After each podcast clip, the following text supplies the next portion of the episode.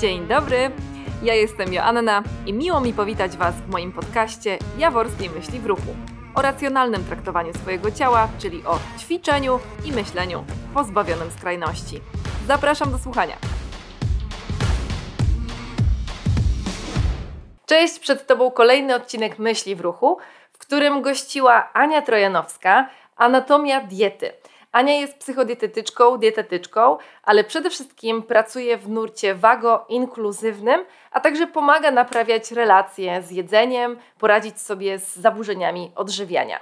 Przed Tobą dość długa rozmowa, której tak na dobrą sprawę nie mogłyśmy skończyć, bo tematy piętrzą się i wynika jeden z drugiego, aczkolwiek mam nadzieję, że dasz radę. Przede wszystkim rozpoczęłyśmy od wagoinkluzywności, wagocentryzmu, czym one są. Ania bardzo ładnie to wyjaśniła, a także przedstawiła swoją drogę wejścia do pracy w nurcie wagoinkluzywnym i na czym ona polega. Porozmawiałyśmy o tendencjach w dzisiejszych mediach społecznościowych, o tym, jakie pastisze powstają w wyniku połączenia y, jakichś myśli wagoinkluzywnych w pracę w nurcie wagocentrycznym, co wykonują polscy dietetycy, fitnessiary, fitnessiarze, trenerzy, cała ta branża wellnessowa, jeśli chcemy ją tak nazwać. Czy to dobrze, że oni tak działają? Czy daje to nam mimo wszystko jakieś korzyści? Czy jest to ogólnie jednak szkodliwe i jesteśmy na tym stratni? Czy możemy dzięki nim poczuć się lepiej i schudnąć w zgodzie ze sobą? O tym wszystkim posłuchasz w tym odcinku. Zapraszam serdecznie, kończę już. To jest naprawdę wartościowa rozmowa. Ciao! Cześć Aniu! Cześć Asiu. Oczywiście już się przywitałyśmy wcześniej, no ale na potrzeby takiego ładnego początku dobrze jest sobie powiedzieć cześć. E, przy okazji może ktoś gdzieś odsłuchując też powie cześć. E, tymczasem ja mam do Ciebie pierwsze pytanie, e, takie bardzo merytoryczne, żebyś wyjaśniła e, naszym słuchaczom i słuchaczkom, czym się różni wagoinkluzywność od wagocentryzmu, bo tak jak Ty o sobie mówisz i pracujesz, pracujesz w nurcie wagoinkluzywnym, ale co to w ogóle znaczy? Co się za tym kryje? Tak pokrótce. To znaczy tak, to podejście wago-inkluzywne, ten paradygmat wago-inkluzywny, to jest takie podejście, przynajmniej w tym obszarze ochrony zdrowia, w którym ja działam jako dietetyczka i psychodietetyczka i specjalistka. To jest podejście, które odrzuca założenie, że zdrowie, dobre samopoczucie, czy w ogóle dobrostan i nasze jakiekolwiek takie dobre funkcjonowanie e, jako człowieka jest możliwe tylko przy określonej masie ciała, przy mhm. określonej wadze. Czyli jest to takie podejście, które nie skupia się na kontrolowaniu masy ciała i na wywoływaniu różnych zachowań, których celem będzie zbicie masy ciała, tak, i w ogóle kontrolowanie masy ciała, ale jest to podejście, które skupia się na promowaniu takich e, udowodnionych empirycznie zachowań, które będą nam to zdrowie, dobrostan, samopoczucie promowały, pozytywnie na nie wpływały, niezależnie, żeby jakby promować te zachowania, ale niezależnie od tego, gdzie ta dana jednostka znajduje się na spektrum wagowym, tak, i czy w ogóle ta zmiana w masie ciała nam, nam wystąpi. Mhm. I jest to takie podejście, które po prostu, e, żeby ono mogło zadziałać e, na szczeblu tak naprawdę systemowym, no to też ta opieka zdrowotna powinna być wolna e, od stygmatyzacji i umożliwiać w ogóle każdemu, niezależnie od jego masy ciała, dawać takie równe szanse na osiągnięcie zdrowia i dobrostanu, niezależnie od tej wagi. Mhm. I bardzo ważna rzecz, bo dzisiaj będziemy też ten temat, myślę, trochę poruszać wagoinkluzywność i podejścia wagoinkluzywne nie działają w oderwaniu od, spo, e, od y, odpowiedzialności społecznej. Czyli mhm, mhm, my pracując w tym podejściu, jakby automatycznie jesteśmy już zobowiązani do tego, żeby występować na rzecz społecznej sprawiedliwości i równości dla wszystkich ciał. Tak? Czyli wolna od stygmy opieka zdrowotna, nacisk na e, kształtowanie zachowań, a nie masy ciała, bo cyferka na wadze nie jest zachowaniem. I to, co mamy w ogóle w danych, sama w sobie redukcja masy ciała nie ma udowodnionego żadnego pozytywnego skutku na zdrowie. E, I odpowiedzialność e, społeczna Tak, więc to jest taka, taki duży zbiór i w tym zbiorze wago-inkluzywnym mamy też jedzenie intuicyjne i to podejście HS, czyli Health at Every Size. Mhm. Nie, więc um, HS też jakby właśnie głosi taką akceptację, szacunek dla różnorodności kształtów, rozmiarów mhm. ciał, uznanie, że zdrowie jest wielowymiarowe i obejmuje spektrum wielu czynników, tak, a nie tylko mhm. sferę osobistych zachowań. I HS też promuje ogólnie wszystkie aspekty dobrostanu człowieka, tak? Czyli nie mamy tak jak w tym klasycznym modelu wagocentrycznym aktywność fizyczna i dieta, tak? Tylko tam promujemy też takie żywienie i ruch w odpowiedzi nie tylko na zapotrzebowanie energetyczne człowieka i zapotrzebowanie na składniki odżywcze człowieka, ale też bierzemy pod uwagę taką zwykłą, prostą ludzką potrzebę satysfakcji, przyjemności, tak, że czasami jemy coś, bo po prostu mamy na to ochotę, tak, i to jest okej, okay, i to jest Czyli spoko. dobrostan psychiczny za tym też idzie, po prostu. Tak, tak jest. Zwłaszcza, że przecież bardzo często e, jedzenie jest elementem spotkań. Tak, jest, jest elementem celebracji, kultury, bycia razem, tak? Więc e, jakby o tym też w takim jakby tradycyjnym modelu się za bardzo o tym nie mówi, a ja pamiętam jak w ogóle pisałam swoją pracę dyplomową z, ze wsparcia dietetycznego leczenia depresji, to tam też było, że te właśnie jakby stare modele żywieniowe, tradycyjne, tak jak na przykład w Japonii czy w Chinach, one są wspierające nie tylko ze względu na to, że to są diety bogate w konkretne mm, składniki odżywcze, ale że tam jest ta tradycja, tak? Tam jest to celebrowanie jedzenia. Czyli ten element, że my jesteśmy razem przy jedzeniu, to też kształtuje jakby dobre nawyki, ma wpływ na, i nawet na to są badania, że jeżeli rodzina wspólnie siada do stołu, to dziecko ma niższe ryzyko zaburzeń odżywiania. Potem. Ale to y, skoro powiedziałaś teraz, że to są gdzieś tam te stare zalecenia, tak jak y, odniosło się do wschodu y, świata, to sugerujesz, że potem nowsze z tego zrezygnowały? Zalecenia? Czy w ogóle o tym przestały mówić? Przestało jakby to być przestaliśmy chyba o tym mówić, bo, no bo jakby świat bardzo szybko poszedł do przodu. Nie? E, jakby wszyscy zaczęliśmy bardzo dużo pracować, żyć w ciągłym biegu, więc no jakby to nie jest takie podejście jakby tradycyjne, że na przykład spotykamy się w niedzielę na rodzinnym obiedzie, tak? Jakby cała, cała rodzina. Oczywiście w niektórych rodzinach jest to jeszcze kultywowane, ale to już nie jest taka norma, że my siadamy razem do stołu. Y tak, ja powiem więcej, że nie tylko to nie jest normą w weekendy, ale to jakby w ogóle nie istnieje, w sensie jest wspólne jedzenie posiłków. Akurat y, ja mam to szczęście, że w moim domu zawsze jedliśmy przy stole i, i jakoś rodzice na to naciskali. I, sama też się teraz w dorosłym życiu czuję dobrze jedząc y, przy stole z Mateuszem, czy w ogóle z y, innymi ludźmi. Ale pamiętam to swoje zdziwienie jako dziecko czy nastolatka, jak byłam u kogoś, i jakby mama danej osoby sugerowała mi, no zjesz z nami obiad? Tak. I dostawałam swój talerz i każdy brał swój talerz i szedł do własnego pomieszczenia. I pamiętam, że to było dla mnie tak bardzo zadziwiające, że to się dzieje, że tak można w ogóle. To, to było dziwne. Ale z czasem jakby rozumiem e, poniekąd, z czego to wynika. W sensie, że te rozbieżny gdzieś tam plan działania i, i mm, nie zdjęcie priorytetu z tego, żeby poświęcić sobie tę, tę chwilę. Co się łączy z tym, co oczywiście przed chwilą powiedziałaś, czyli tym szybkim życiem, nie? Mhm. Tak. Chciałabym wrócić do samego wagocentryzmu, mhm. bo e, bardzo tak gdzieś tam pobieżnie o tym powiedziałeś, że no, jakby też z nazwy wynika, e, on mhm. stawia masę ciała i cyf te cyfry mhm. na piedestale. Jakby one są kluczowe w definiowaniu naszego zdrowia, mhm. ale czy to się łączy tak samo z zachowaniami społecznymi, tak jak powiedziałeś, czyli e, czy jakby ten wagocentryzm też obejmuje dużo więcej niż samo zważenie się na wadze i powiedzenie mhm. zdrowie, niezdrowie czyli mhm. tam BMI. Mhm. To znaczy tak, tutaj mamy to, co się teraz trochę dzieje po tej, po tej stronie wagocentrycznej, to, to są jakieś dziwne ruchy, dlatego że powstała nam psychodietetyka. Mhm. Tak, jakby wcześniej tego raczej nie było, raczej była dietetyka i faktycznie taka stricte dietetyka kliniczna, to ona się będzie skupiała rzeczywiście tylko na tej sferze diety i aktywności fizycznej. Natomiast w psychodietetyce możemy się już zajmować takimi psychologicznymi aspektami żywienia, odchudzania, chociaż w ogóle psychologia odchudzania, co to jest w ogóle? Kto to stworzył? Um, takie bardziej psychologiczne właśnie aspekty, e, bo tak jak ja bardzo często mówię, to co się dzieje na talerzu to jest bardzo często tak naprawdę odbitka tego, co się dzieje w całym naszym życiu.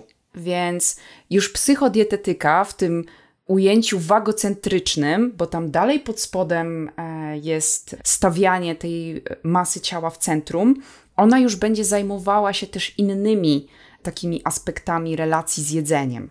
Tak, mhm. czyli właśnie zasoby psychoenergetyczne, tak, czy ja dbam o siebie, a czy ja wiem, jakie mam swoje potrzeby, nie? Więc to już jakby jest takie bardziej szerokie, szerokie podejście, ale ono nadal jest wagocentryczne, tak? Nadal mhm. się angażujemy w te wszystkie zachowania po to, żeby schudnąć. Mhm.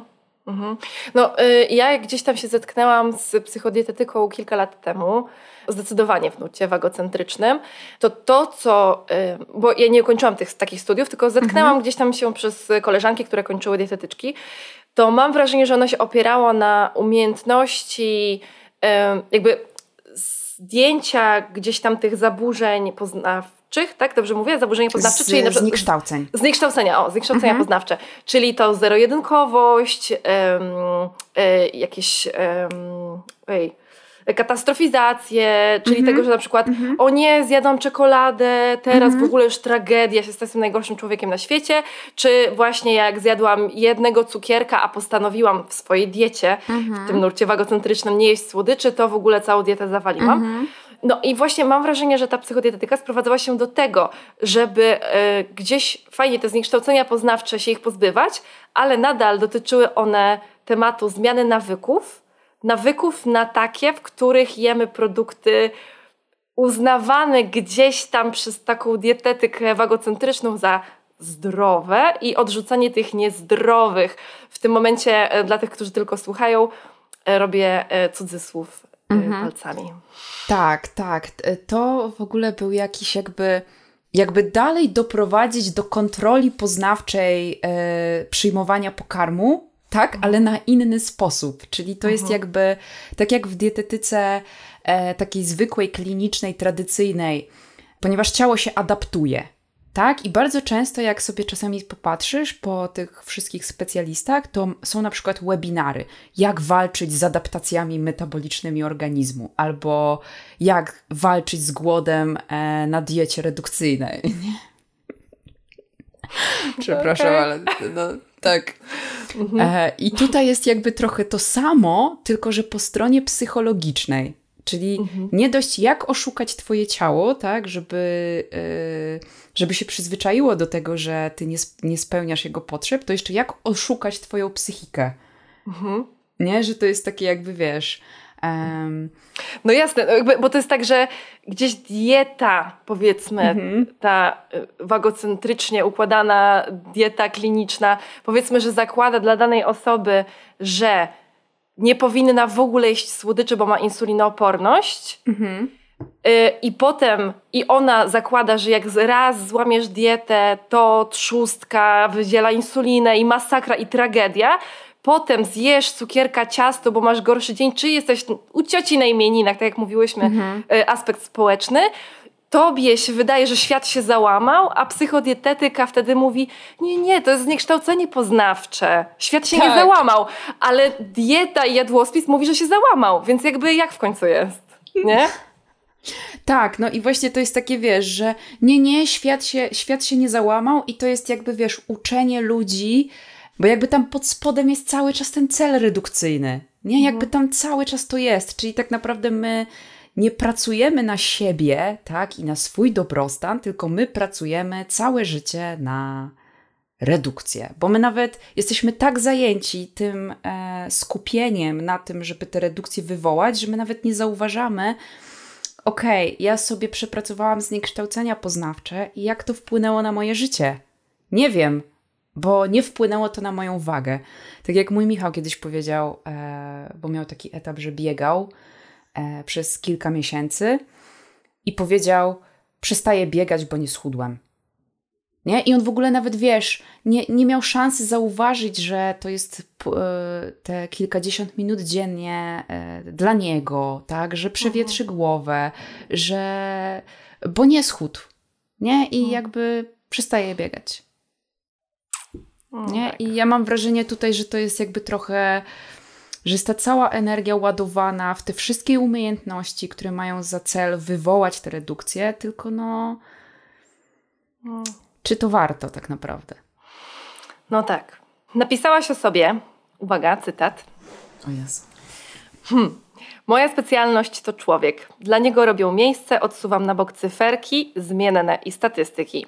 Jego szukam i za nim podążam. Wierzę w leczącą moc relacji. Pomagam w zaburzeniach odżywiania, naprawiam zepsute relacje z jedzeniem, prowadzę drogą do odkrycia swoich potrzeb, odzyskania wolności i radości z jedzenia. O Jezu. Bardzo, bardzo to ładne. O, dziękuję. I w tym momencie chciałam Cię zapytać, jak to się stało, że poczułaś, że praca w nurcie wagą inkluzywnym to jest właśnie to. I jak poczułaś te mhm. słowa, które ty napisałaś, bo ja je odbieram bardzo szczerze, też gdzieś tam znając cię, wiem, że tak naprawdę czujesz, tak myślisz. Mhm. Bo nie wierzę, że jak zaczęłaś pracę jako dietetyk, od razu pracowałaś w nurcie wagą inkluzywnym. Mhm. Nie, e, nie, nie, nie pracowałam. E, gdzieś tam te moje początki, e, ja sama na początkach jakby byłam bardzo zaburzona, tak? Jak ja jakby studiowałam, będąc zaburzoną żywieniowo. Natomiast bardzo często w ogóle w trakcie podcastu wpada to pytanie o te moje początki. I ja zawsze czasami mam z nim, z nim problem, dlatego że nie wiem, czy to dlatego, że mój mózg tak szybko pracuje, ale ja nigdy nie pamiętam, jak to się dokładnie wydarzyło. W sensie, ja pamiętam, że od zawsze nie lubiłam pisać jadłospisów.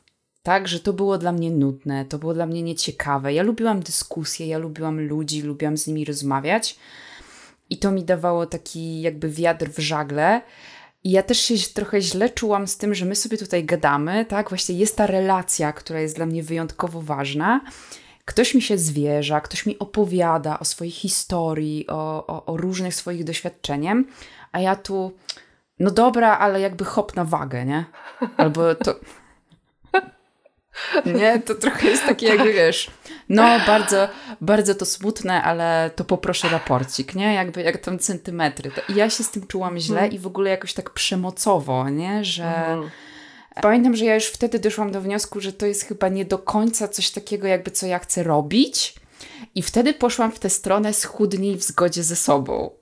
Mhm.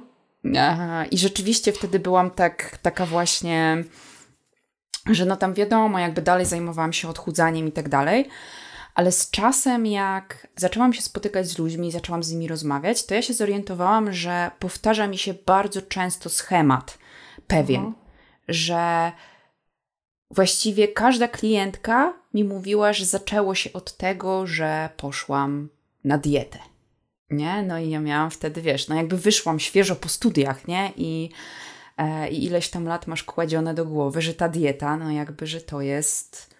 Um, że to dobry e, krok, że to tak, jest właściwy. Mhm, tak, bo, że, to jest, że to jest właśnie to, czym w sposób, w jaki my będziemy jakby ratować ludzi i świat jakby przed epidemią. To jest dbanie o siebie, prawda? Tak, mhm. tak, dokładnie. Mm. No i wtedy sobie pomyślałam, kurczę, no ale chyba coś tutaj się nie zgadza, tak? Jakby skoro mnie tutaj uczono jednego, a tak naprawdę się okazuje, że to tak nie do końca działa.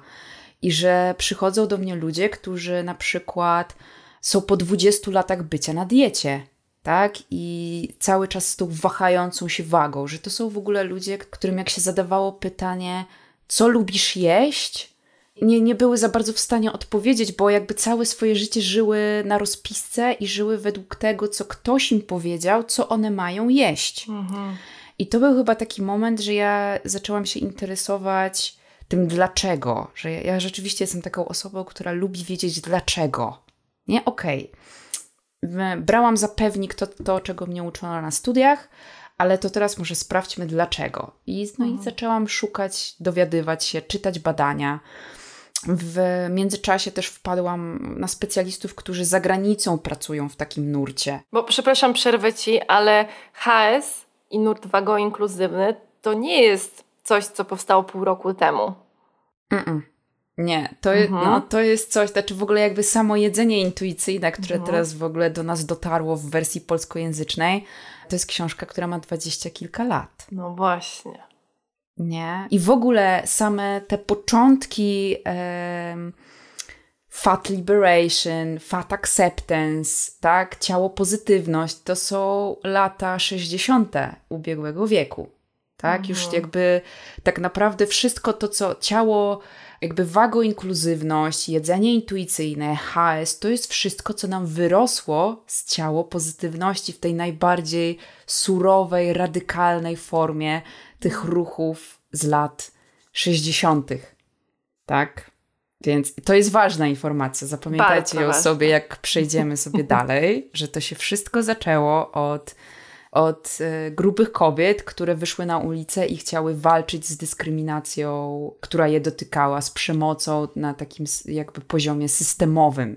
Mhm. Tak? Od, od, tego to się wszystko zaczęło. Jedzenia intuicyjne, HS-y i wszystko. To, co się zadziało później, jest tak naprawdę zbudowane na plecach tych ludzi, tak? I na ich krzywdzie, i na ich opresji, tak? Mhm. To z tego wyrosło. Tak, zapamiętajcie. Tak, zapamiętajcie, to jest bardzo ważne.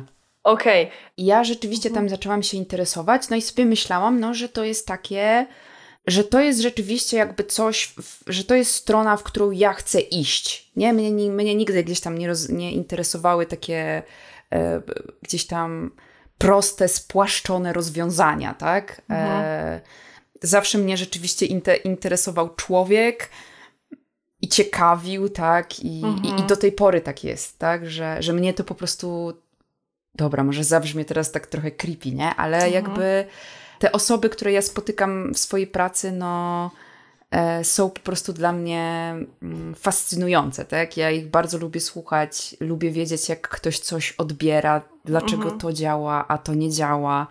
I jak ta cała układanka się jakby, wiesz, zbiera w jeden obrazek, no tak, no jasne, I, jasne i ile czynników potrafi ci na to jedzenie wpłynąć, których no, tradycyjna dietetyka w życiu tego w ogóle nawet się nie zastanowi nad tym.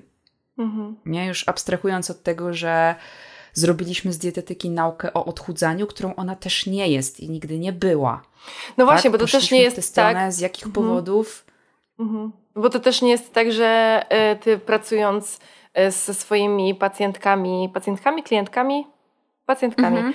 e, w nurcie wagoinkluzywnym i nad jedzeniem intuicyjnym, to nie jest tak, że e, nieistotne mhm. są dla ciebie jako specjalistki, jako dietetyczki, też z wykształcenia, e, wartości pożywienia, odżywczość, witaminy, minerały, jakby, które są zawarte w żywieniu. Mhm. E, o samym jedzeniu mhm. intuicyjnym jest odcinek u mnie nagrany, mhm. więc nie chciałabym do niego za bardzo przechodzić. Zresztą z Pauliną Małek jest to rozmowa, więc jest ona naprawdę dobrej, e, mhm. dobrej jakości. Natomiast e, chciałabym tutaj przypomnieć i w tym momencie mhm. wejść w to, że to nie jest mhm. udawanie, że jest jedzenie bardziej i mniej odżywcze. Mhm. Tylko polega ono na tej swobodzie, prawda? I zaspokojeniu swoich potrzeb. Dobrze to rozumiem? Mhm. Dobrze powiedziałam? Jedzenie intuicyjne to jest w ogóle taki cały jakby system. Ja nie chcę używać tego sformułowania, że to jest jakby styl życia, nie? Bo jakby mhm. to wiadomo się źle kojarzy, ale ja też nie lubię tego jedzenia, jakby nie lubię jedzenia intuicyjnego spłycać do tych dziesięciu tych wskazówek, tych filarów, które zebrały nam mm, jakby te autorki, tak, mhm. ale no jakby tak naprawdę chodzi o taką całkowitą wolność i swobodę w jedzeniu przy jednoczesnym przy jednoczesnej świadomości i poszanowaniu swoich potrzeb, które są nie tylko e, cielesne. Mhm. Tak, no więc jakby to. I to się czasami może wiązać, jakby wiesz. E, z traumami w dzieciństwie. Nie? To, że potrzeby wszystkich naokoło są ważniejsze ode mnie, tak? I ja nie mam czasu na 5 minut przerwy na posiłek. I tak naprawdę nigdy się nie zastanawiamy nad tym, dlaczego tak jest. Mhm, nie? No właśnie. No i rzeczywiście, jak pracuje się z kimś, e, kto umie wiedzenie intuicyjne, tak, i umie w to takie podejście wagoinkluzywne, tak, no to mamy szansę do tego dotrzeć i w ogóle to sobie wyciągnąć. Mhm. No i w takich przypadkach, no jakby klasyczna dietetyka nie, nie zadziała. Nie daje rady. Mhm. No. no jasne.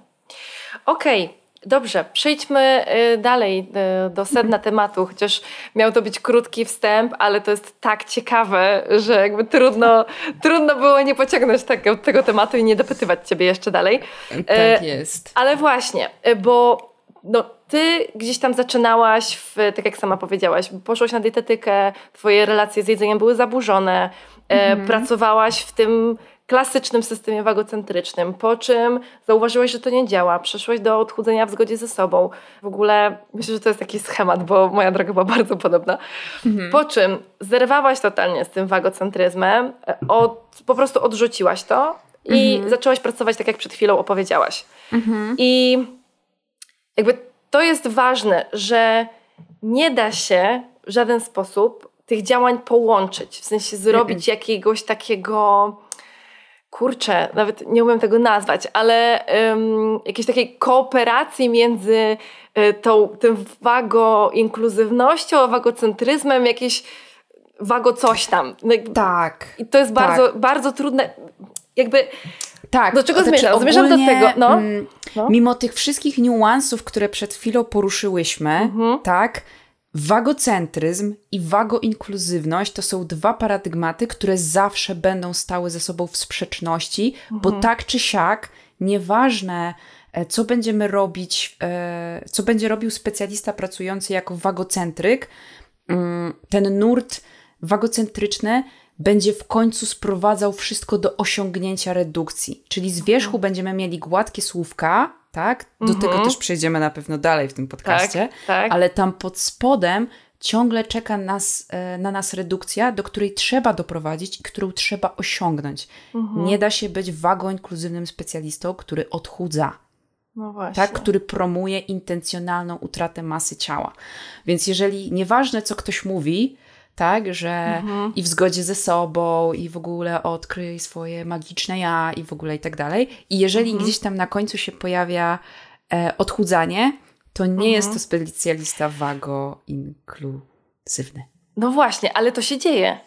Ja, my, tak. znaczy, ja mam wrażenie, że te osoby, które działają w ten sposób, i niestety jest ich strasznie dużo, ja gdzieś to jest moja interpretacja, mhm. że ja zauważam e, ten taki zwrot bardziej w kierunku takiej nie wiem, jak to, jak to nazwać, ale takiego teoretycznie dbania o potrzeby mhm. psychiczne, e, nadal jednak odchudzając. Widzę ten zwrot w połączeniu z pandemią że w momencie, kiedy zostaliśmy zamknięci w domach, trochę więcej -hmm. ze sobą, mm -hmm. niektórzy przytyli, no bo nie mieli tyle aktywności fizycznej, -hmm. zostali gdzieś tam uziemieni, zaczęto mówić więcej o tym ciele.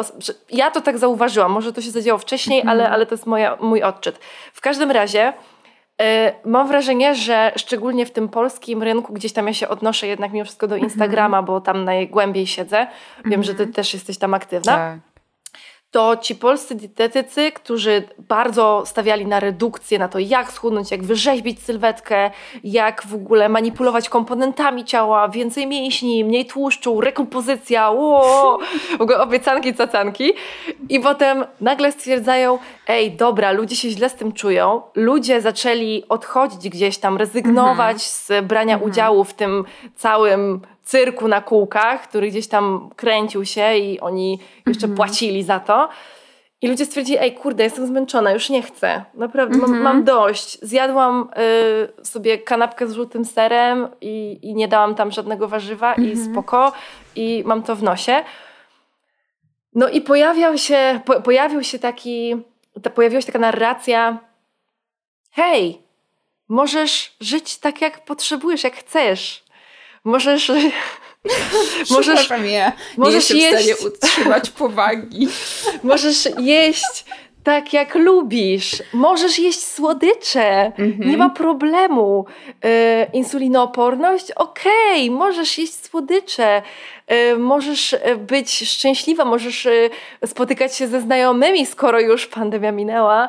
Mhm. jakby spoko, możesz trochę przytyć, trochę zaznaczam, możesz trochę przytyć. E, I, I czuć się lepiej ze sobą, i, Mhm. mieć, i mieć brzuch wystający, to jest okej. Mhm. Ym, no tylko nie za bardzo.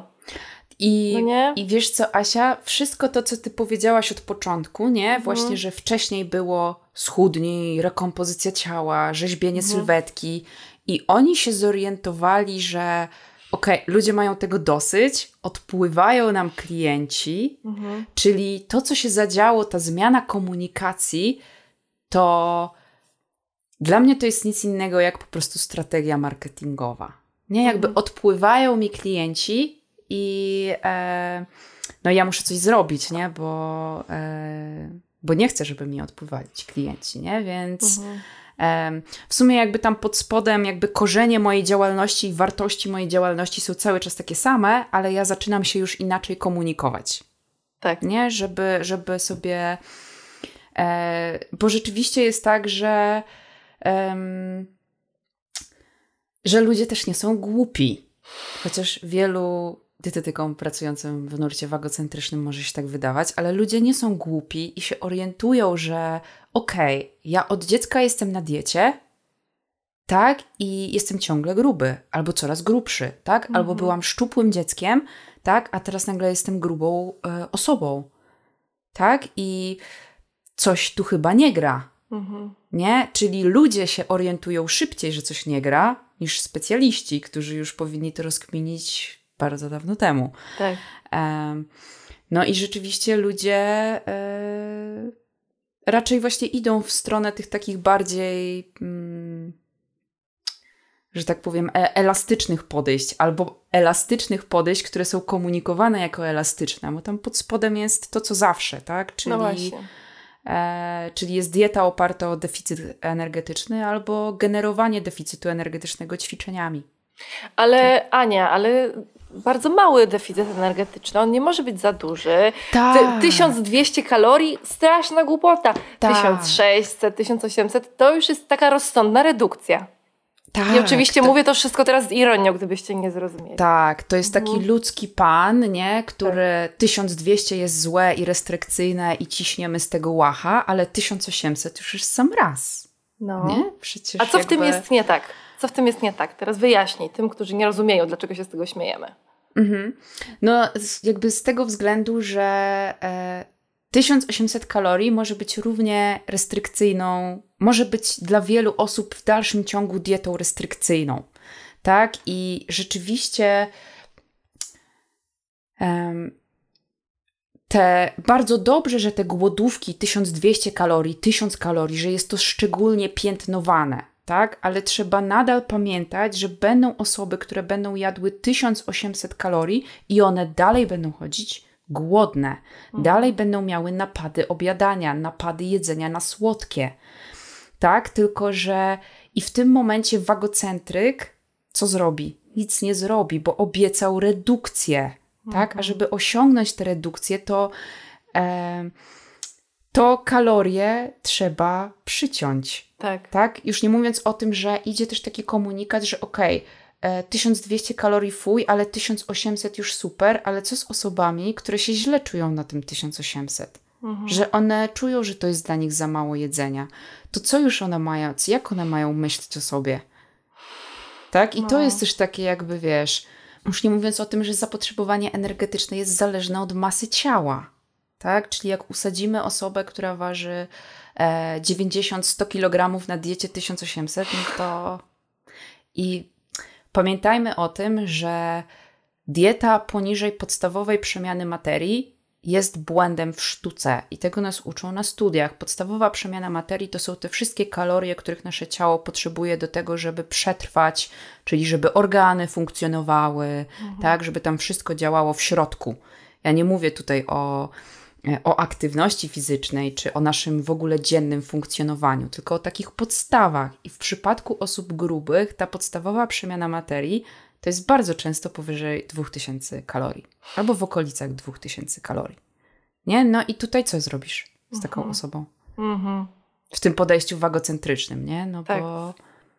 Tak. Bo to, co mnie interesuje jako, jako, jako specjalistkę, to to, żeby osoba była, żeby ten sposób żywienia ją wspierał. Tak, żeby ona była nasycona, usatysfakcjonowana, dobrze się czuła, znała swoje ciało. Tak, a to, co będzie interesowało wagocentryka at the end of the day, że tak powiem po angielsku, e, to są kalorie. Nie? I jak ja jestem na grupach specjalistycznych, to tam co drugi post to jest histeria, nie? że redukcja się zatrzymała. Nie? I co robić, bo klient już jest na 1500 i co robić? Nie? Co robić, bo No już tak. niżej nie może zejść. Tak, i klient odejdzie, stracę klienta. Klient Tak. będzie niezadowolony, że nie schudł. No bo to mu obiecałem, obiecałam, że tak, schudnie. więc, więc to jest takie, jak się zaczyna o tym wszystkim myśleć, to z brzegu to takie elastyczne podejście, zgodni, schudni, zgodnie ze sobą. To jest takie rzeczywiście fajnie, że idziemy w tę stronę, nie? Ale tam dalej jest jakby pewien koniec drogi i, e, i to tam tak Mhm. naprawdę leży problem, nie? Mhm. Że, e, że to dalej nie chodzi o człowieka, a, da, a chodzi o cyferkę. Cyfry. No bo właśnie, no bo co znaczy zgod- w zgodzie ze sobą? W zgodzie ze sobą to znaczy, że w zgodnie z tym, czego potrzebuję. Ja to tak rozumiem. A jeśli ja mam dietę, która zakłada, że potrzebuję teraz zjeść to, albo dieta zakłada, że ja nie potrzebuję jeść jakichś produktów przetworzonych, słodyczy, gotowej, nie wiem, zupy z żabki, chociaż nie, gotowa zupa z żabki już jest okej. Teraz nie okej jest, y, nie wiem, hot dog z żabki, no nie, zupa już spoko. No ale jakby jeśli wybieramy te produkty, no to nadal nie, nie, nie żyjemy, nie, nie odchudzamy się w zgodzie ze sobą. To nadal nie jest w zgodzie ze sobą. To jest jakieś, sorry, ale to jest pierdolenie w moim odczuciu. Tak, tak. Od, Bo- odchudzamy, odchudzamy się w zgodzie jakby z... Czy ciało w ogóle, czy ciało biologicznie może chcieć się odchudzić? Organizm. Nie, to ewolucyjnie nie ma sensu. No właśnie. Jakby dla naszego mózgu w ogóle odchudzanie i diety odchudzające to kompletnie nie ma żadnego sensu, nie? Bo jakby dla niego to jest taka jakby... To tak jakby się go ktoś chciał zapytać, czy chcesz się zabić? Nie, no bo jakby z jego punktu widzenia to jest to samo, nie? Jakby Mhm. e, mi się właśnie kojarzy, że mm, jest taka jedna firma, mm, nie chcę podawać, po, podawać nazwy, ale ma Mhm. hasło swoje marketingowe jedz normalnie, osiągaj więcej. I zrobili niedawno posta, możesz to publikować, możesz to wyciąć, ale to mnie strasznie rozbawiło, o McDonaldzie. O, I hasło jest jedz normalnie, osiągaj więcej. I No. napisali tam w tym poście, że jeżeli raz w roku jakby masz ochotę na McDonalda, to spoko, nie? Czyli jedz normalnie, osiągaj więcej, chyba że częściej niż raz w roku, to już wtedy nie. okej, okej, spoko, nie, no Nie? tak, raz w roku. Czyli jakby wiesz, hasła marketingowe to jedno, a potem zawsze warto Tak, No. e, patrzeć, co ci ludzie piszą i co komunikują, bo bardzo często to jest tak naprawdę, wiesz, w zgodzie ze sobą, em, ale tak naprawdę nie. Nie, Hmm. no bo już nie mówiąc o tym, że my bardzo często żyjemy. E, jesteśmy z zewnątrz sterowni, tak? Czyli to Mhm. najczęściej ktoś decyduje za nas. Nie, Mhm. jakby ktoś nam mówi, co mamy robić, i my jakby za tym idziemy. Em, I ja w swojej pracy chciałabym, żeby było na odwrót. Nie, żebyśmy to my sami poznali swoje ciało i swoje potrzeby fizjologiczne na tyle, żeby móc decydować o swoim jedzie, jedzeniu właśnie w zgodzie z ciałem, a nie w Mhm. zgodzie. E, zawsze też mówię moim klientkom, tak, że to ty wiesz najlepiej. Nie, jakby to dla mnie to może być złe, ale dla ciebie to już może być świetne. Nie, Mhm. jakby to ja chcę, żebyś ty poznała siebie na tyle, żebyś ty wiedziała, czy to jest dla ciebie dobre. A to, co ja o tym myślę i to, co ja o tym mówię, to żebyś już miała jakby w trąbie, bo jakby spędziłaś tak trzy czwarte życia, nie? I w sumie nic dobrego z tego nie, nie, nie, nie wynikło, nie? Więc tu jest ta jeszcze jedna różnica. Wagocentryk będzie promował zewnątrz sterowność, czyli ja ci mówię, Mhm. tak? a, a osoba wagoinkluzywna będzie raczej szła w drugą stronę, tak? Dowiedz się sama, co jest dla ciebie dobre. Nie? No bo Mhm. nie ma na świecie dwóch takich samych Tak. Osób. Tak, z, z drugiej strony myślę sobie, że y, może tu być dużą przeszkodą to, w jakiej kulturze się wychowujemy. Nie, że gdzieś tam właśnie mówimy, y, w sensie nie mówimy, y, tylko jak ktoś teraz, kto nas słucha, usłyszy, ja sama mam wiedzieć, co jest najlepiej, ale ja wiem, że ja powinnam schudnąć. Wiesz o co chodzi? W sensie, Mhm. że ym, chciałabym, żebyście y, słuchacze, słuchaczki zrozumieli, że nie chodzi jakby, że ważne jest dotarcie do środka, a nie do przekonań, które wynikają z tego, Tak. że widzimy reklamy, że powinniśmy schudnąć, że to jest Tak. co innego. Tak, tak, jak najbardziej. Tu jest dobry taki test, e, jakby wyobraź sobie, e, że lądujesz na bezludnej wyspie, nie? Jakby gdzie nikogo nie ma. Czy twoje ciało nadal jest problemem, nie? Jeżeli nie jest, to to nie jest jakby zwią- związane z tobą. Nie, no jakby oczywiście, że my jesteśmy istotami społecznymi i my będziemy się bali utraty akceptacji i my będziemy się bali utraty więzi. Nie? I to jest trochę też takim korem fatfobii, bo dlaczego my nie chcemy być grubi? Czyżby grubi ludzie byli dyskryminowani albo coś? Gdyby nie byli, to jakby my byśmy się nie bali być grubi. Dokładnie. Tak naprawdę chodzi o to, że my nie chcemy być dyskryminowani, my nie chcemy tracić akceptacji, a my widzimy, że jest to mniejszość i jest to grupa społeczna, która tej akceptacji nie ma. I dlatego my się boimy. Tak, dlatego ja bym chciała e, upierdolić ten system. Tak, jakby nie człowieka, tak, tylko ten system, bo to jakby no, to w tym leży problem, że, że jest ta dyskryminacja i wtedy tak naprawdę korzystają na tym wszyscy. Tak, bo, bo możemy się przestać bać, bo już nie jest, nikt nie jest dyskryminowany. E, Utopia totalna, nie? Ale, e, ale Tak. to taki mój mały dream, Tak. że, że może kiedyś się uda, albo chociaż w jakimś stopniu. Oj, życzyłabym nam wszystkim, żeby to się udało.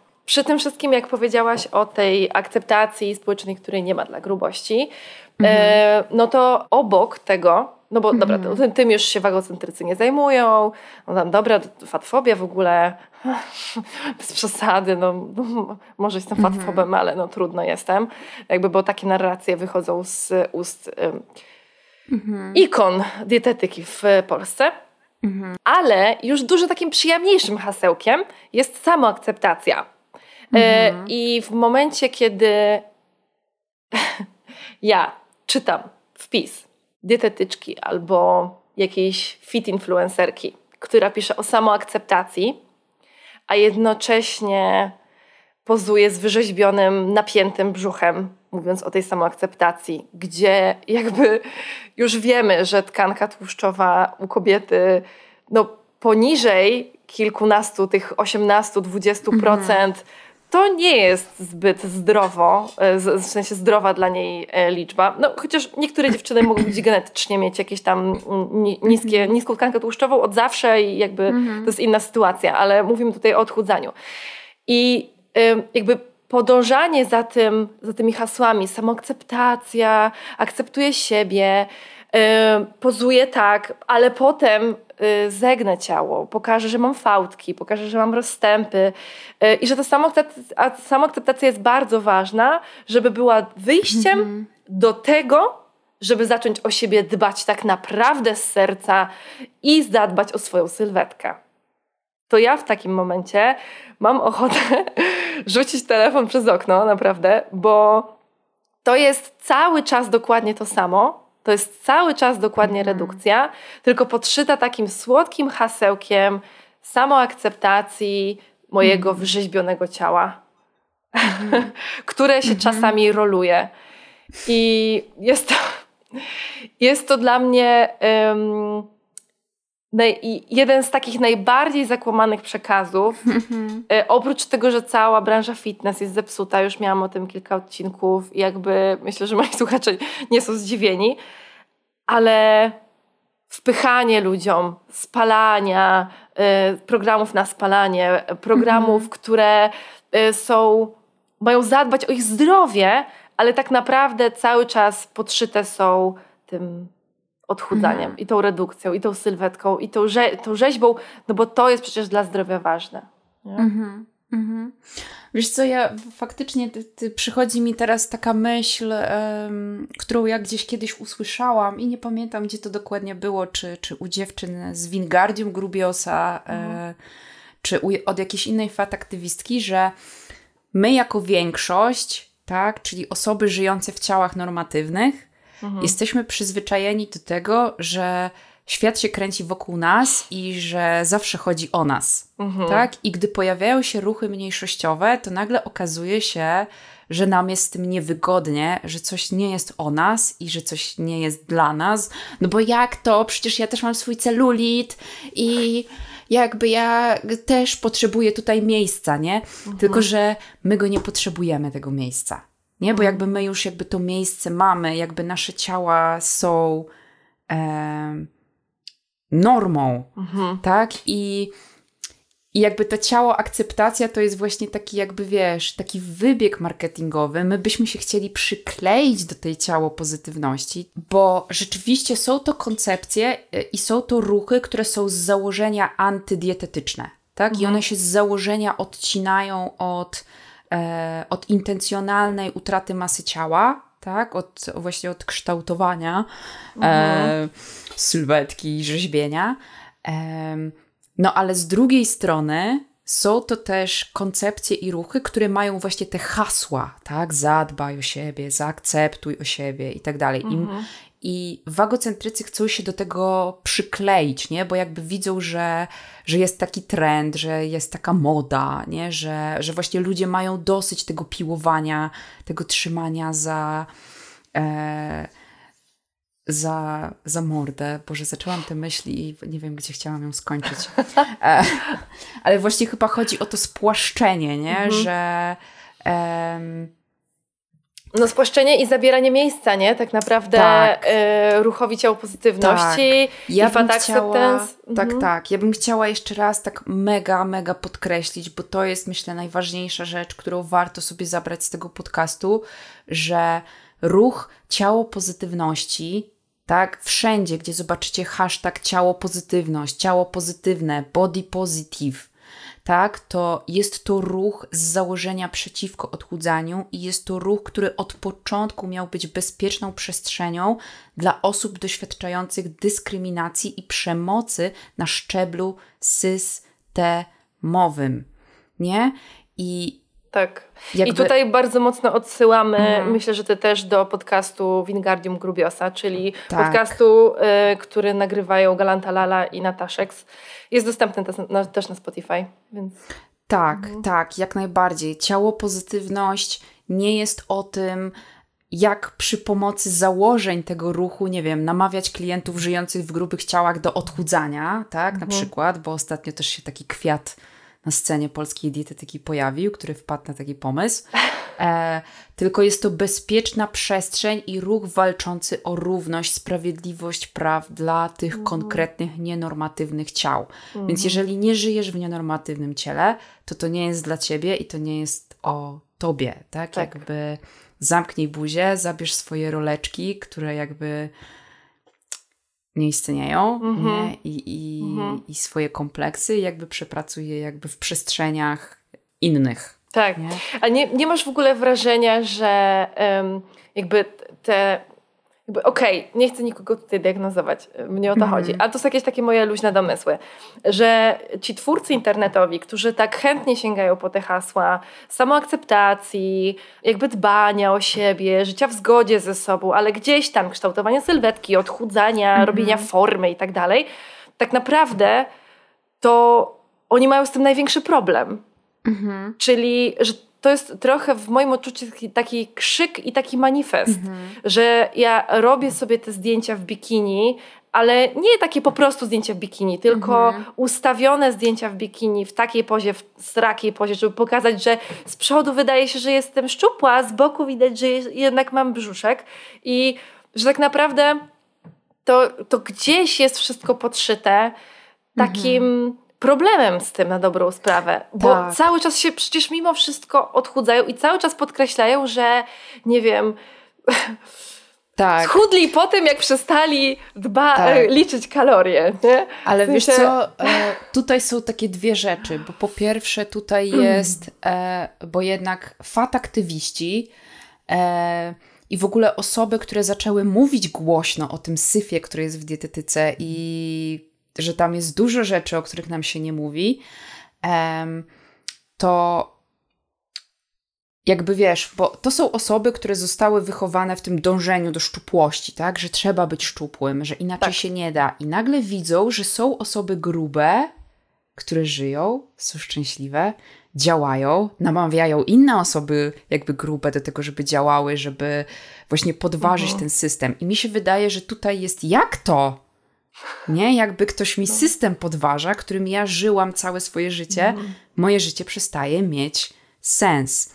Mm. I tu jest druga rzecz, bo ty tutaj w tych zagadnieniach, które mi podrzuciłaś przed tym odcinkiem, użyłaś takiego cytatu, ja go użyję teraz, bo żeby Dobra. rozwinąć wypowiedź. Mhm. E, co mnie motywuje? Motywują mnie myśli o konsekwencjach, gdybym tego wszystkiego nie robiła. Tak. Nie? I wiesz co? I, i to jest takie smutne. Mhm. Nie? Bo czasami tym ludziom się wyrywa, nie? One, one czasami są właśnie te, te osoby takie bardzo przys- jakby ze sobą zgodnie i w mhm. ogóle ja się pogodziłam i tak dalej, a wtedy im się wyrywa coś takiego, bo konsekwencje, jakie cię czekają, gdybyś tego wszystkiego nie robiła, to jest właśnie ewentua- ewentualne wykluczenie społeczne, którego mhm. doświadczają grubi ludzie. Tak nie? Tak. I cała reszta to jest taka, wiesz, jakby przykrywka, żeby się ochronić od tego. I ostatnio też jedna z moich obserwatorek zacytowała mi podcast e, jednej z dietetyczek od schudni w zgodzie ze sobą, gdzie ta dietetyczka powiedziała, że ona by chętnie leżała na kanapie i jadła chipsy, ale dyscyplinuje się, żeby tego nie robić. I to jest tak niesamowicie smutne, moim zdaniem, że specjalista, który nigdy nie doświadczył wolności w jedzeniu, mhm. jest przekonany, że cały czas musi się trzymać za mordę, bo inaczej to tylko kanapa i chipsy. Mhm. Projektuje to na swoich odbiorców, tak? A umówmy się, są to bardzo często osoby, które mają dziesiątki tysięcy, setki tysięcy zasięgów mhm. i ona nie doświadczyła niczego innego, nie umie inaczej ze sobą niż trzymając się za mordę, więc wszyscy tak muszą. Także w zgodzie ze sobą, ale jednak z kagańcem na mordzie. No i przepraszam jest... za jakby tak, słowa, nie? Tak, tak. I to, ale to jest też bardzo przemocowe. W sensie mhm. ja, ja jestem silna, ja umiem, ja mam dyscyplinę, ja potrafię się przypilnować, mhm. a wy nie mhm. potraficie, którzy jecie chipsy i siedzicie na kanapie. Tak. Wy jesteście słabi, nie? Tak, tylko tam i, za, i tam mm. za tym wszystkim, w mojej opinii, ja to tak odbieram, bo mm -hmm. oczywiście ja też mam swoje doświadczenia z zaburzeniami odżywiania. E, I to, co ja słyszę, to jest po prostu jeden wielki komunikat za tym wszystkim. Ja się boję. Nie? Zbudowałam sobie ten cały e, jakby system swój, nie? Mm -hmm. I mhm. teraz ktoś mi tu jakby chce nawet czasami te dietetyczki bulwersują się na jedzenie intuicyjne, nie? Gdzieś tam dopadły do tej książki, dotarła do nich po 30 latach. Przepraszam za szyderę, przepraszam. e, I się bulwersują, że jak to? To jest nie do pomyślenia. To jest szkodliwe. Tak? I, I za tym jest właśnie jakby Boże. Większość tego, jakby według czego ja prowadziłam swoje życie, nie ma sensu. Mm nie potrafię sobie z tym poradzić, więc natychmiast będę to próbowała e, zdyskryminować, tak? Mhm. I w ogóle zamknąć, mhm. e, zakrzyczeć, żeby, żeby tylko nie dotarło do mnie, że, mm, że być może się pomyliłam, że być może można inaczej. Więc rzeczywiście mhm. ludzie bardzo nie lubią, kiedy ich ego jest kwestionowane, nie? Jakby bardzo tego nie lubimy i, i będziemy się zawsze wycofywać z tego. No dobra, to teraz no. mam do Ciebie takie pytanie. Bo nawet ostatnio pisałam z jedną z moich obserwatorek, bo ja bardzo dawno temu e, napisałam e, taki wpis, czy tam story zrobiłam na Instagramie, że poszukuję jakiejś osoby związanej z ruchem, trenerki, trenera, -hmm instruktora, kogoś, kto aktywnie działa, jakby instruując ludzi e, e, o aktywności fizycznej, kto zrezygnował z odchudzania innych ludzi i kto wprost o tym mówi i kto mówi o tym, że ta radość z aktywności fizycznej jest ważniejsza i że, znaczy ważniejsza, no to jest moja skala wartości, ale też uważam, że to ma sens, mhm. szczególnie z tym podparciem um, całym merytorycz, merytorycznym, o którym wcześniej rozmawiałyśmy. I y, w pewnym momencie ludzie zaczęli mi podsyłać. Podsyłają, podsyłają, podsyłają, mhm. podsyłają. I mhm. z wielką nadzieją wchodziłam w te profile i z wielkim żalem z nich wychodziłam. Z wielką nadzieją niektórych zaczynałam obserwować, zaczynałam scrollować wpisy, aż dochodziłam do jakby nie to, że do wpisu sprzed roku czy dwóch lat, bo może u mnie też można byłoby się dokopać gdzieś tam do jakiejś bzdury, z którą się już nie zgadzam, ale sprzed paru tygodni, więc znowu unfollow. Mhm. I byłam bardzo zawiedziona. Wtedy ktoś mi e, podesłał Agatę Litwińską, z którą nagrałam poprzedni odcinek, który mhm. niebawem, e, który już wyszedł. W każdym razie Agata super, zajebista dziewczyna, totalnie mhm. w, jakby czuje to, o czym my mówimy tutaj. Ale parę dni temu laska podrzuca mi profil. Hej, kiedyś pytałaś o takich trenerów, podsyłam ci mhm. następna osoba. Patrzę, nie znam gościa, facet, mhm. jeszcze facet, wow. Mhm. O, o, oglądam story i on mówi o tym, o takiej łagodności do siebie, e, o tym, że jakby jak masz gorszy dzień, e, on bieganiem się zajmuje, nie chcesz iść biegać, nie biegaj spoko, pójdziesz kolejnego dnia, nie ma problemu, że jakby fajnie jest wchodzić w ten ruch w, w zgodzie z tym, co nam podpowiada nasze ciało pod kątem energetycznym i tak dalej. Jakby bardzo to było mądre i fajne. Mówię, wow, ekstra, facet, follow. Po czym weszłam mm -hmm. w link do jego strony, a tam programy treningowe, biegowe, programy na spalanie, pro, programy biegowe na rzeźbienie sylwetki.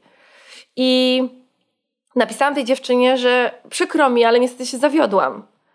A ona na to, że ona w sumie z nim współpracuje i że może rzeczywiście ma jakieś takie programy, ale jej ten łagodny ton, w którym się wypowiada, pomaga się nie katować. Mhm. I to, co mi przychodzi do głowy w takich sytuacjach, to może mimo wszystko działania tych ludzi, które są takie miotające się trochę w prawo, trochę w lewo, tak jakby nie wiadomo do mhm. końca o co chodzi, może jednak mimo wszystko są jakimś takim pomostem. Yy, I może dają ludziom coś dobrego, -hmm.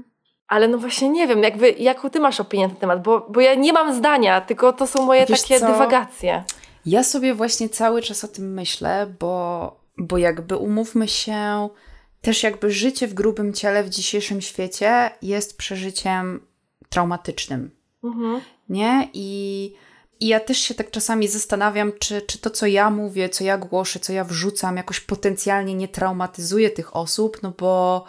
Bo okej, okay, ja jestem szczupła, więc ja jakby mogę sobie mówić, tak, jakby odetnij się od chudzania i tak dalej, bo, więc ja sobie tak myślałam, że okej, okay, że może to jest taki dobry pierwszy krok, że lepszy ryc niż nic, że tylko jakby tam na końcu dalej jest to wspieranie systemu, od którego wszystko się tak naprawdę zaczęło. Nie? I to chyba o to chodzi, że ja się bardzo cieszę, że, że, że jakby idziemy w tę stronę, nie? Tylko, tylko dalej to są osoby, które, które zbijają kapitał, tak? Bo jakby umówmy się, e, one zarabiają ogromne nieraz pieniądze na elementach ruchów, które powstały po to, żeby obalić system, tak? A to są osoby jakby, które używają elementów tych ruchów, żeby wzmocnić ten system, żeby dalej do niego dokładać e, swoje kolejne cegiełki. Nie? I ja mam tutaj takie...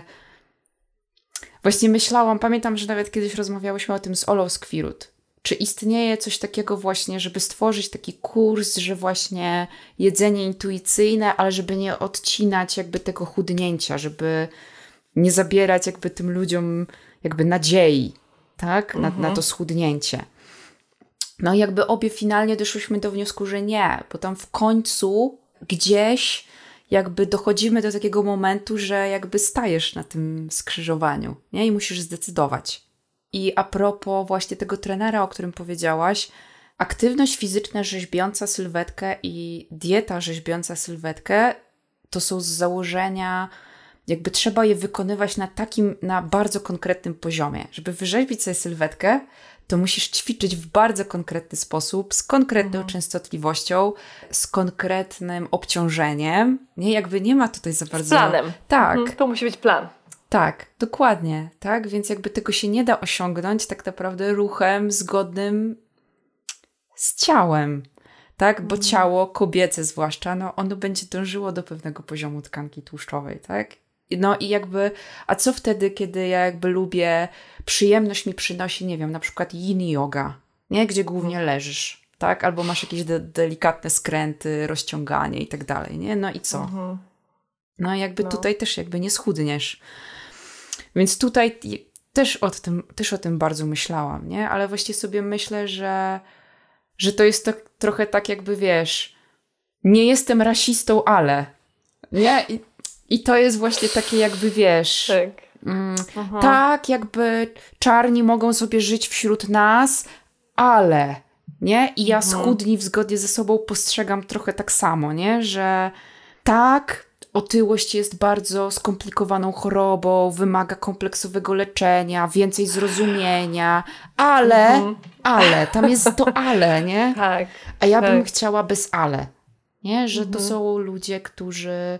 E, I to się w ogóle wydaje śmieszne, żeby w ogóle o tym mówić, bo to powinna być oczywistość, którzy powinni mieć po prostu prawo do tego, żeby sobie żyć w spokoju, mm.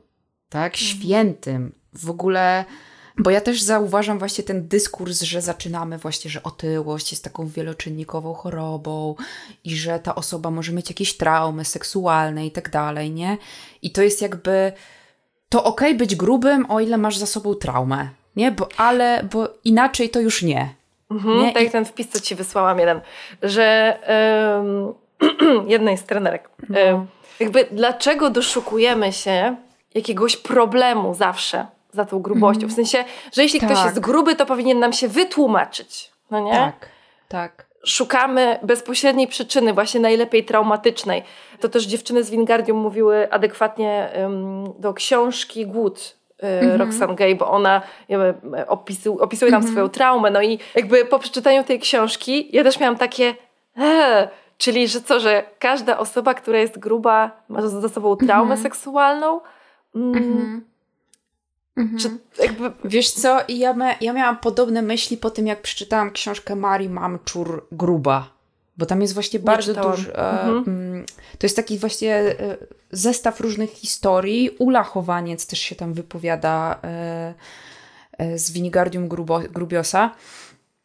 Tylko, że tam właśnie był taki nacisk na to, że jakby przynajmniej ja to tak odczytałam, tak, że wszyscy tam bohaterowie są grubi, no bo coś mi się w życiu strasznego przydarzyło, tak? I, mhm. i że my, jakby oni potrzebują zrozumienia dla tego, tak? I dla mnie to było takie okej, okay, czyli jakby bardzo właśnie takiego szuka, nie jesteśmy w stanie zaakceptować grubych osób po prostu bezwarunkowo.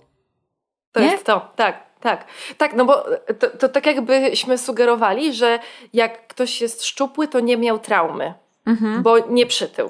No nie? Mhm. W sensie jakby można by było się pokusić o, o taką, e, jakby taki bieg myśli gdzieś tam, tak, nie? Tak, jakby ja się, wiesz co, tak zastanawiam się w ogóle jakby, mhm. czy my musimy w ogóle tę grubość tłumaczyć? Nie? nie. I to, to jest mhm. jakby, czy to jest w ogóle potrzebne? Nie? Ja jestem szczupła, czy ja muszę to tłumaczyć? Jakby, e, że jestem mhm. szczupła dlatego, dlatego, dlatego i dla, jakby mhm. ja bym chciała, żeby było po prostu ktoś jest szczupły, ktoś jest gruby. Mhm. I, I tyle, koniec. I tyle, nie? Jakby koniec. nie ma potrzeby, żeby jakby to w ogóle gdzieś tam. Ale tutaj myślę, jest moje tak. stanowisko. Tak, nie? Myślę, że płynnie możemy przejść tutaj do yy, zagadnienia końcowego, bo wydaje mi się, że to jest bardzo mocno powiązane z tym, o czym przed chwilką powiedziałyśmy, czyli do przywileju szczupłości. Mhm. Czyli, że osoby mające ten przywilej szczupłości, który chciałabym, żebyś za chwilkę wyjaśniła, czym jest, czują, że Mhm. Jakby coś jest nie tak z tymi osobami, w sensie nie wszystkie. Oczywiście, ale gdzieś idzie ta narracja, że jak ktoś jest gruby, to na pewno coś tam jest nie tak i że mhm. one chcą, żeby te grube osoby się wytłumaczyły. Mhm. Jednocześnie stojąc po tej stronie właśnie swojego przywileju, tego, że są mhm. szczupłe. No właśnie, czym jest ten mhm. przywilej? Jak byś go mogła rozwinąć? No, Przywilej to jest jakby taki zestaw cech, jakby akurat w tym przypadku e, jest to konkretny kształt ciała, tak, jakby który nam pozwala po prostu funkcjonować jakby w tym świecie wolnym od dyskryminacji, tak naprawdę wolnym w ogóle od tego, że to ciało nas określa jako osobę, nie? Mhm. Bo po prostu jak widzimy grubą osobę, to jest jakby grube ciało, nie? I, i jakby one są w ogóle definiowane jakby przez to, jak przez... Czyli to jest jakby taka cecha, nie? Jakby nasze Mhm. szczupłe ciało pozwala nam e, funkcjonować, jakby mieć dostęp do ubrań, do opieki lekarskiej. Nikt nas nie zwolni z pracy, tak? E, nikt nie będzie, jakby jesteśmy wolni od wszystkich tych uprzedzeń, które są związane em, z grubością. Mhm. Tak, jakby na wszystkich poziomach, nawet na takich poziomach najbardziej podstawowych, jak mi jakby jest nawet to ciężko tutaj przytaczać przykłady, bo jestem szczupła, więc na przykład jak wiesz, wsiadam do autobusu, to siadam i nie muszę się martwić, że nie zmieszczę się w, e, w siedzeniu. Tak. A gruba osoba już o to się musi martwić. To jest przywilej. Wczoraj byliśmy w centrum handlowym i przed schodami ruchowymi były takie słupki, które miały zapobiec temu, żeby osoby z wózkami nie wjeżdżały na, na te schody ruchome. I te słupki były tak dosyć wąsko porozmieszczane. Tak? I nawet mój Michał zwrócił na to uwagę, jakby zobacz, jakie to jest fatfobiczne. E, tak? I ja mówię, em, Zauważył. tak, tak, tak. I ja mówię, wyobraź sobie, że jesteś grubą osobą i się zaklinujesz tam między tymi słupkami. Nie? Jakie to musi być upokarzające. Mhm. Nie? I, I to są takie rzeczy, których jakby my idziemy przez świat i w ogóle tego nie doświadczamy. Mhm. Tak? No i właśnie między innymi nie doświadczamy tego, że nie musimy się tłumaczyć, dlaczego wyglądamy, Tak. jak wyglądamy. Tak. No nie. Hmm. Tak, dokładnie. Nie, że nie.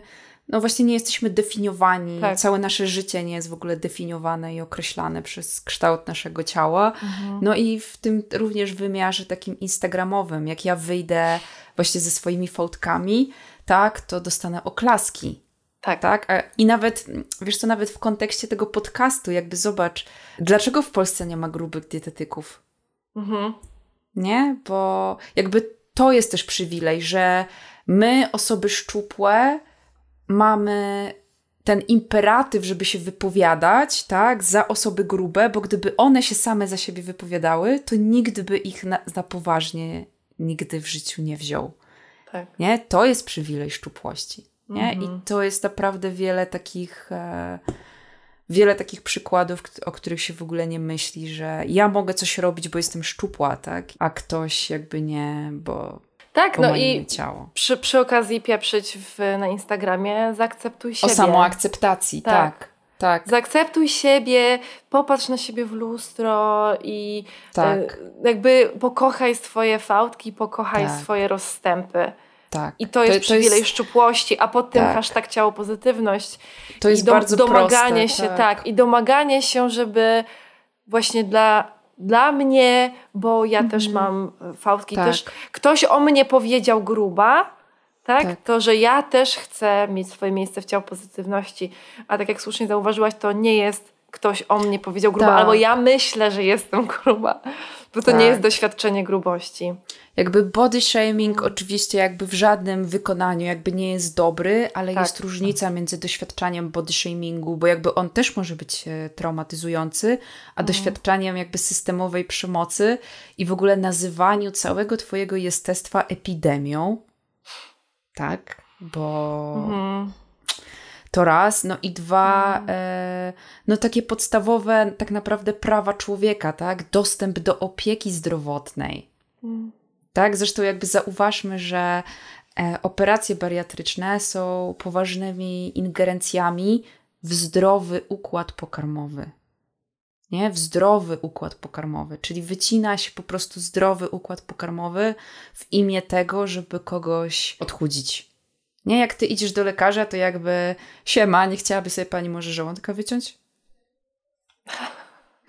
No, no jakby to jest absurdalne aż, tak? A, tak. Bo po prostu nas to nie, e, nie dotyka. I też chyba właśnie na stories Nataszek z jakoś jakiś czas temu, ona chyba gdzieś planowała jakąś podróż samolotem i właśnie pytała się, czy, czy gdzieś mogę wypożyczyć przedłużkę do pasa. Nie, jakby my Mhm. przed swoją podróżą, jakby wiadomo, robimy listę zabytków, co spakować do walizki. nie? A, mhm. e, a osoba gruba musi się zastanowić, a czy w, samocho- czy w samolocie będzie przedłużka do mhm. pasa, czy nikt mnie nie zwyzywa, czy nikt mnie w ogóle, a czy w ogóle mnie wpuszczą do tego samolotu, mhm. nie? To jest przywilej. Przykre, przykre to no. jest. No tak, tak. Okej, okay. dobrze. Jeszcze mam tyle w głowie, żeby z Tobą tak. więcej rozwinąć pewne tematy, ale myślę sobie, że już zakończymy, żeby tak. też już nie męczyć ani siebie, ani słuchaczy. um, więc na sam koniec zadam Ci ostatnie pytanie. Mhm. Czego według Ciebie potrzeba branży dietetycznej i treningowej, by służyła ludziom, zamiast wysysała z nich e, życiową energię? O Jezu, jakie trudne pytanie. E, przypomniało mi się jak ten, mm, jak jeden z dietetyków kiedyś nagrał jakąś rolkę czy kobiety potrzebują więcej białka, tak? A, a ja sobie pomyślałam, kobiety potrzebują, żebyś zamknął. E... tak, i wiesz co, i jakby myślę, że taka będzie moja puenta, że jakby potrzebujemy, żebyście się trochę przymknęli, tak? I, i wyjęli y, jakby głowy z tych swoich PubMedów, statystyk, badań, korelacji tak, i posłuchali tego, co, co mają ludzie do, do powiedzenia, i przypomnieli sobie, jaki jest wasz cel.